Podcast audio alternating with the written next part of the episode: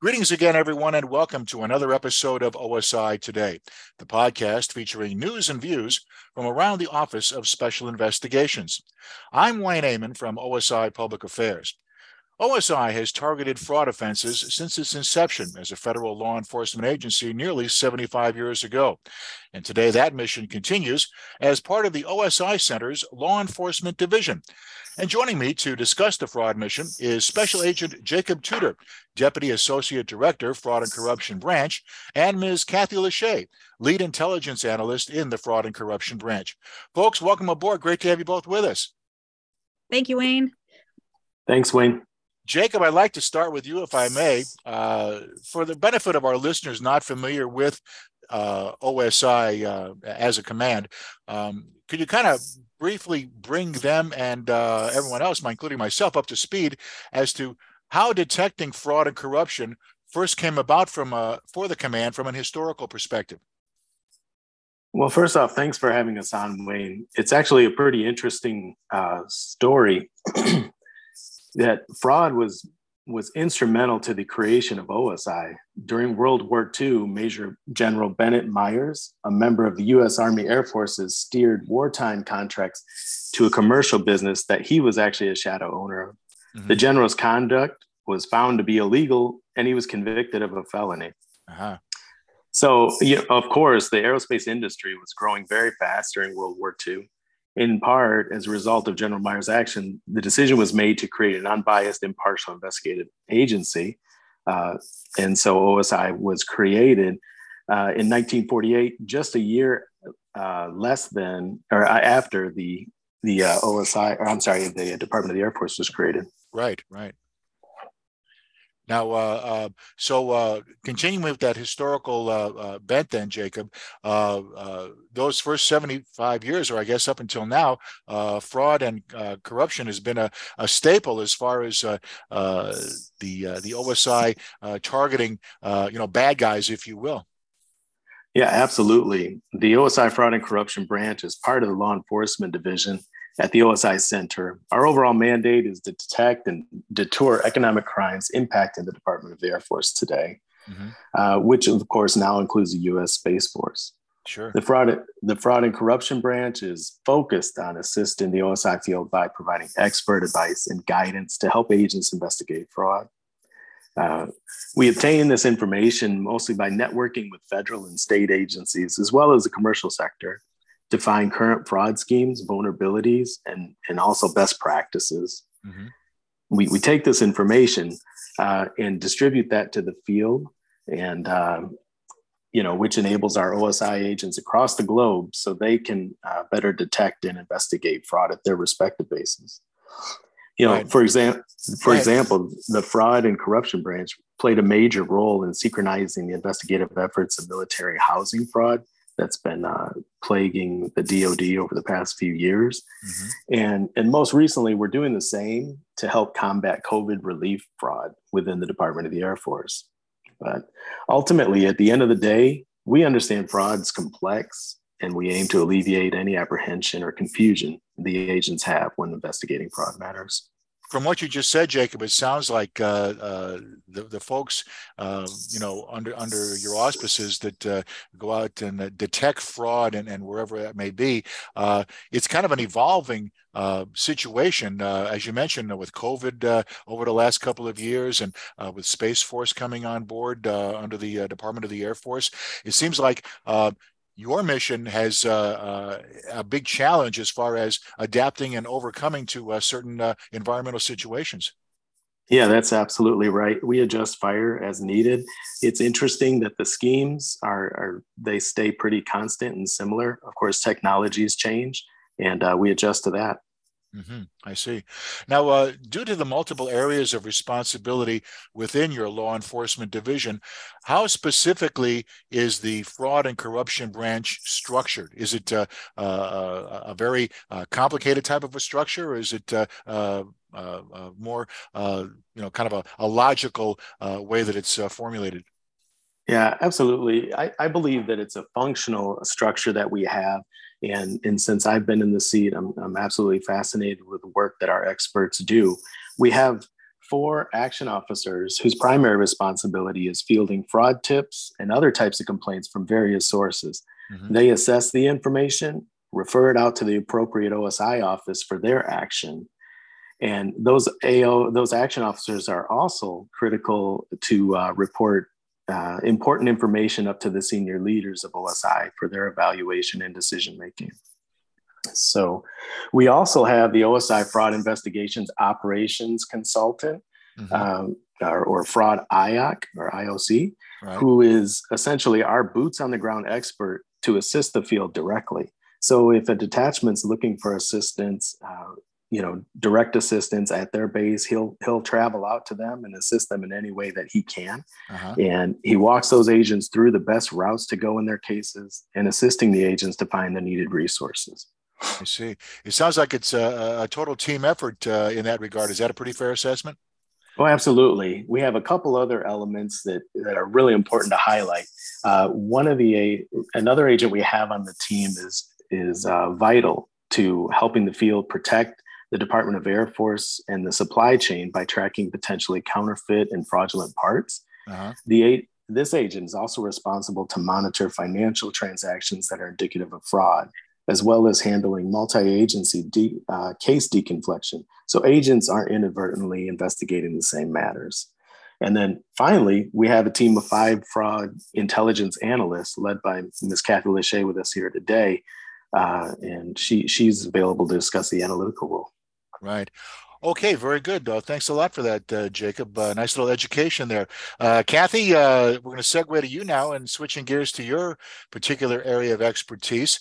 Uh, what is the role intelligence analysts like yourself play when supporting field agents during, a, let's say, a fraud investigation?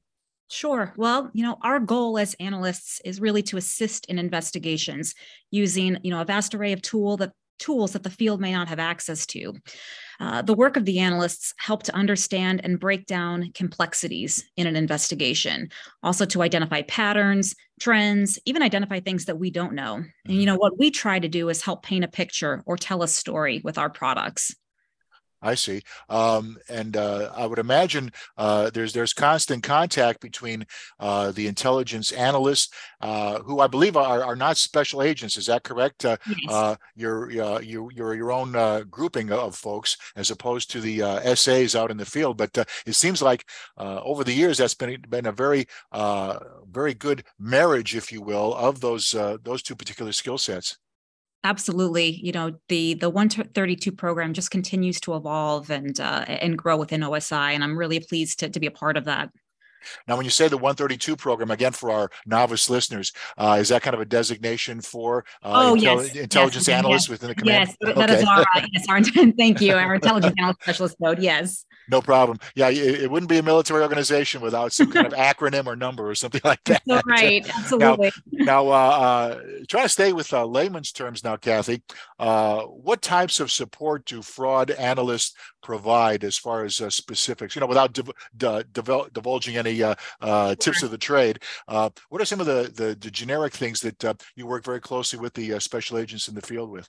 Sure. Well, you know, basically it's tactical and strategic support assistance that we provide. Tactical might be anything from company profiles. We might look at uh, investigative packages, which uh, essentially are workups, maybe on a subject of interest. Uh, we would do a lot of visualization requests to produce maybe mm-hmm. link charts, timelines, uh, financial analysis, analysis also, which covers a breakdown of accounts, transactions, even a pattern of life analysis. Mm-hmm, mm-hmm. Strategically, you know, we do a lot of specialized reporting, whether that be on a topic of interest or a particular fraud scheme or trend. And now, as we are continuing to grow our team, we're able to do a lot of proactive work. Proactively, you know, we're providing regular team newsletters, information right. graphics on a topic of interest. And we actually we now we're able to publish that something regularly the first of every month um, on our team's uh, SharePoint site. I see. So, so I would imagine that uh, uh, internal communications with the field is uh, uh an integral part of uh, the success story between agents uh, and the analysts. Absolutely. A lot of what we produce is coming from agents requesting that those types of topics be be written up on or um, visualized in some capacity. I see. Now, uh, Kathy, understanding that every case under investigation is different, uh, uh, why is it important that special agents request assistance from analysts from your perspective? Oh, Wayne, I'm really glad that you asked that. Uh, requesting analytical support really helps that case agent see things from a different lens you know the, the products and the tools and analysts can use helps paint that picture of the complexity of the fraud scheme mm-hmm. you know an, an agent might be able to look at one of our products and identify new investigative leads to pursue or they might look at inv- information gaps which are still needing to be collected in the case uh, the importance of having an analyst early on in the case will help establish that rapport and credibility early on. You know, we can also help drive that investigation from an analytical standpoint, maybe instead of coming in at, at a tail end of a case to provide mm-hmm. that support. I see. Is it uh, I, to be really simplistic as far as myself as, as a layman uh, concerning uh, uh the job that you do? Uh, is it kind of like uh, analysts would peel back layers of that onion a little bit to to dive, do kind of a deep dive or get into the weeds a little bit more for the agents in the field? Yes, you know, and that's why it's so important to have that hand, uh, you know, that, that credibility and that rapport with that agent early on in the investigation, so that we can um, peel back those layers. I see. Now, Kathy, without uh, compromising any investigative details, uh, what types of cases uh, are being worked on right now?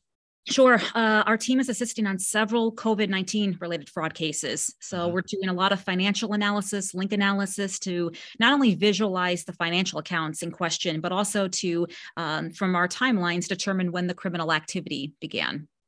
I see. Uh, and I would imagine uh, this is uh, pretty much an ongoing process. I mean, uh, uh, it seems like uh, there's never a lack of fraud within the world, and so uh, it's almost like having uh, you know like a barber, no no lack of heads to, to cut the hair on. I mean, there's there's so many uh, fraud cases out there. I guess that uh, uh, it's certainly keeping uh, you folks gainfully employed, no doubt about that. Oh, absolutely. Jacob and I were just talking about that yesterday about following the money in all of our cases. So. Uh-huh. I see. kind of an offshoot question to that, Kathy. Um, do you work very closely with um, uh, civilian law enforcement organizations uh, when it comes to fraud, um, because uh, I would imagine that uh, you know fraud obviously uh, isn't uh, you know relegated to um, stuff happening within the military itself.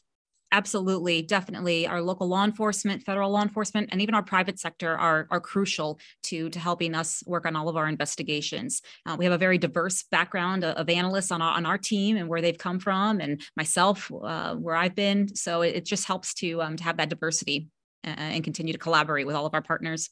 I see. Very well said. Now, Jacob, I'd like to uh, switch back to you, if I may. I understand that there's a forward thinking initiative called the Fraud Focus Plan. What exactly is the FFP and uh, the intent uh, of this particular effort? Yeah, Wayne, thanks so much for asking me about that. You know, we talked earlier about the fraud cases that played a major part of the decision to create OSI. And you know, as I mentioned, since then, the fraud schemes are still similar in nature, mm-hmm. but the technology has certainly changed. Well, we're doing our best that, that we can to leverage that technology and enable the field our team uses this growth in technology to produce what we call the fraud focus plan, mm-hmm. FFP for short. Right. Uh, it's a it is a document that provides a deep dive assessment of the fraud environment at a particular military installation by providing fraud awareness indicators and resources. Mm-hmm. The, we, we gather this information from public sources off the web and Department of Defense investigative activities uh, and the overall goal of this product is to provide information to assist fraud detection and increase the fraud awareness and the continuity of the fraud mission at local OSI detachments because agents come in and out and uh, and transfer at times. So right. this this document kind of helps maintain that continuity.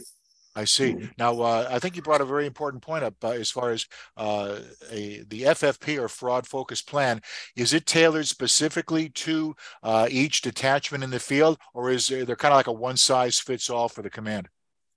Right. Yeah, that's the fascinating part of this. Is you know what I found over the years is so much of the information now can be found online concerning what's going on a particular basis. So mm-hmm. we tailor that in you know with Kathy's office and, and analytical support to to focus in exactly what's going on at that base, what the major projects are, what the major contracts are. right. and and look at that in a systematic way uh, to help the investigators um, take away and uh, some of the apprehension with maybe having to take the time to get to know everyone, but already having an idea of the major players before uh, just as soon as they get on the ground there and start uh, investigating at that at that base.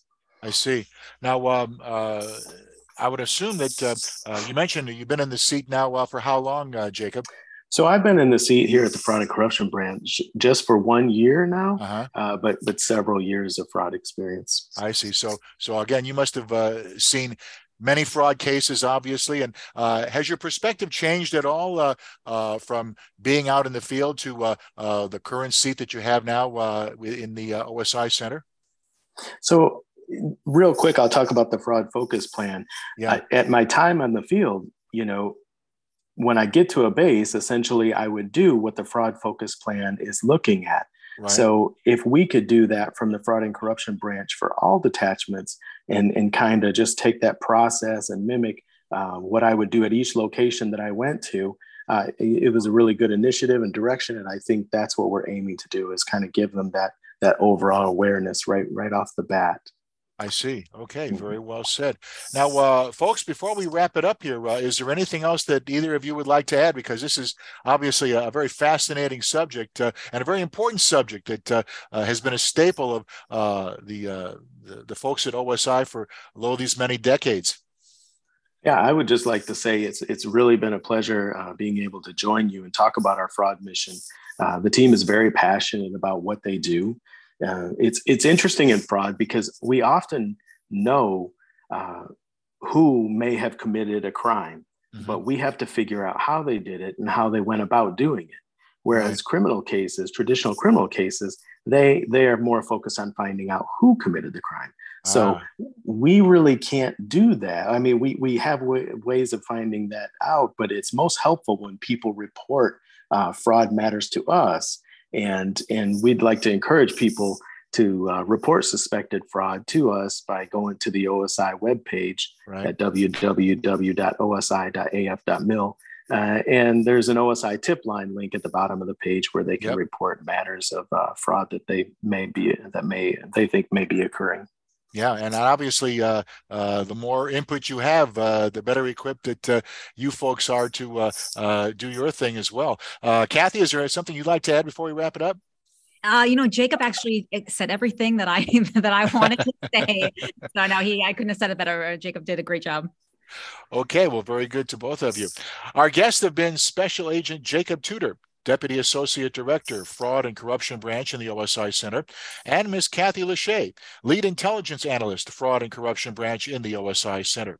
Folks, thank you both again for taking the time to join us. It's always great to talk to you both. Thanks, Wayne. Appreciate it. Thank you. And thank all of you listening for tuning in. For OSI Today, I'm Wayne Amann saying so long for now.